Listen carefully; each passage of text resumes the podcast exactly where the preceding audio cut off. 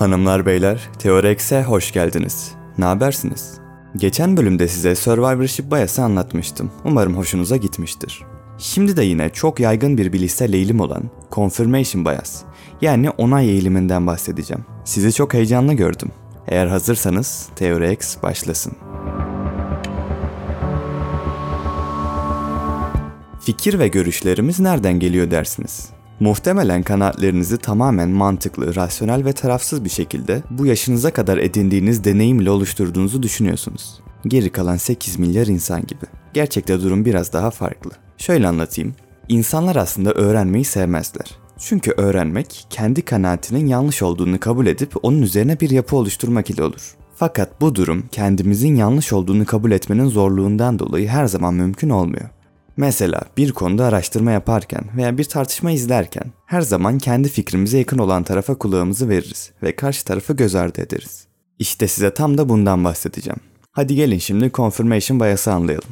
Confirmation bias sizin önceden edindiğiniz inançlarınıza yakın bilgileri onayladığınız bir çeşit bilişsel eğilimdir. Örnek vermek gerekirse armutun elmadan daha lezzetli olduğu yönünde bir inancınız var. Böyle olduğunu düşünüyorsunuz. Bunun üzerine biri size geçen ikisini yedim armut daha lezzetliydi derse bu bilgiyi kendi görüşünüzü destekleyen bir kanıt olarak bakarsınız.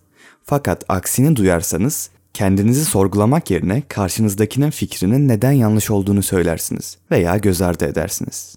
Yok sen bilmiyorsun sana kötüsü denk gelmiş gibi şeyler dersiniz. Confirmation bias bizim nasıl bilgi topladığımızı ayrıca nasıl hatırladığımızı ve yorumladığımızı etkiliyor.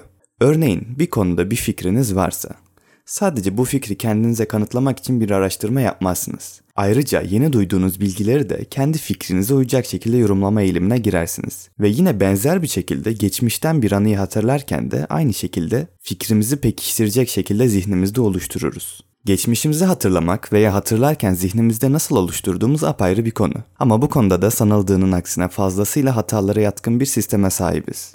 Geçmişte yaşananların vurucu kısımlarını zihnimize kaydederiz ve her hatırladığımızda o boşlukları yeniden doldururuz. Bu doldurma işlemi de bizim o anki zihin yapımızdan çok fazla etkilenerek meydana gelir. Bu yüzden de aslında her seferinde kendi geçmişimizi o anki zihin yapımıza göre yeniden oluştururuz. Confirmation bias'a bir örnek vereyim. Seçim zamanları desteklediğiniz parti veya aday ile ilgili haberlere bakarken genelde olumlu olanlarla ilgileniriz. Olumsuz olanları görmezden geliriz.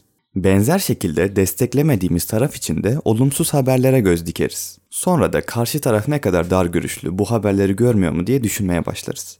Kendi körlüğümüzü fark etmeden. Bu eğilimin doğurduğu sonuçlar aslında gerçekten muazzam büyüklükte. Sadece sonuçları tek bir sebebe bağlamam doğru olmaz fakat ilk Teori X'te de size post-truth'tan bahsetmiştim. O sırada filtre balonlarına değinmiştim. İnternetin hayatımıza girmesiyle birlikte tamamen serbest olan bireylerin demokratik, bağımsız ve tarafsız bir ortam yaratması beklenirken, aksine herkes kendi düşüncesini desteklemek üzerine bir arayışla bilgi alışverişini devam ettirdiği için insanlar kendi kutuplarını oluşturdular. Ve karşıt görüşten de rahatsızlık duyulduğu için bu kutuplar arasındaki bağlantılar da tamamen kopmuş oldu. Bu konu hoşunuza gittiyse ilk bölümü dinlemenizi öneririm. 1960'larda bilişsel psikolog Peter Cathcart bu konu hakkında Watson's Rule Discovery Task diye bilinen deneylerini gerçekleştirdi ve insanların var olan inançlarına yakın olan görüşleri destekleyen bilgileri edinme eğiliminde olduklarını gösterdi. Ayrıca bu durum beklentilerimizle hayat uyuşmadığında da çok sık yaşanabiliyor. Beyin düzeni ve stereotipleri sever. Bu sebeple zihninizde var olan bu görüşlere ters düşen bir durumla karşılaşırsak beynimiz bu bilgiyi hafızasına almama eğilimine girer. Şunu da söylemek gerekir ki bu durum bazen ciddi sonuçlara da sebep olabiliyor. Örneğin bir doktor hastasına teşhis koymadan önce ister istemez bir kanaati olabiliyor. İşte bu durumda doktorun fikrini destekleyen semptomlar daha çok gözüne çarpacağı için objektif bir karar veremeyebilir. Sadece doktorları da zan altında bırakmayayım.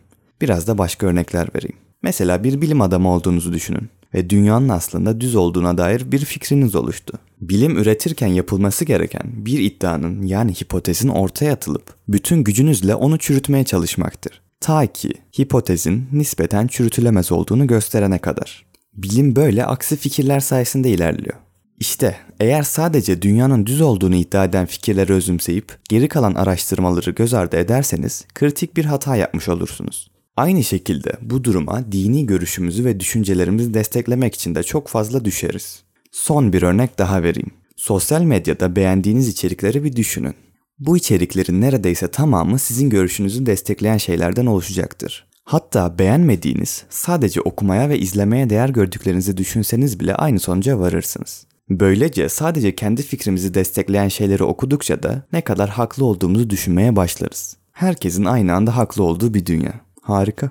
Evet bir tık konumuzdan saptık ama confirmation bias'ın ne olduğunu anladınız diye umuyorum. Sonuç olarak istediğiniz kadar profesyonel olun, açık görüşlü olun, objektif olun. Ama unutmayın ki hepimiz bu hatalara düşüyoruz. Maalesef bize doğuştan gelen bu içgüdüsel eğilimler ile savaşmak o kadar da kolay değil. Bu gerçeği inkar etmektense fark etmek, bizim düşüncelerine tapan, gözleri kapalı, kulakları duymaz insanlar olmaktan kurtulmamızı sağlayabilir.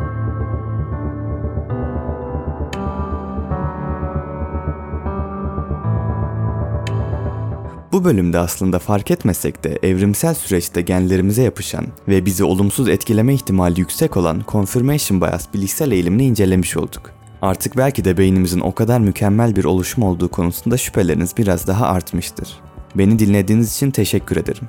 Eleştiri ve yorumlarınızı bekliyorum. Beni YouTube, Spotify ve Apple Podcast'ten Sincapsı Teoriler adıyla takip edebilirsiniz. Bir sonraki bölümde görüşmek üzere. Hoşçakalın.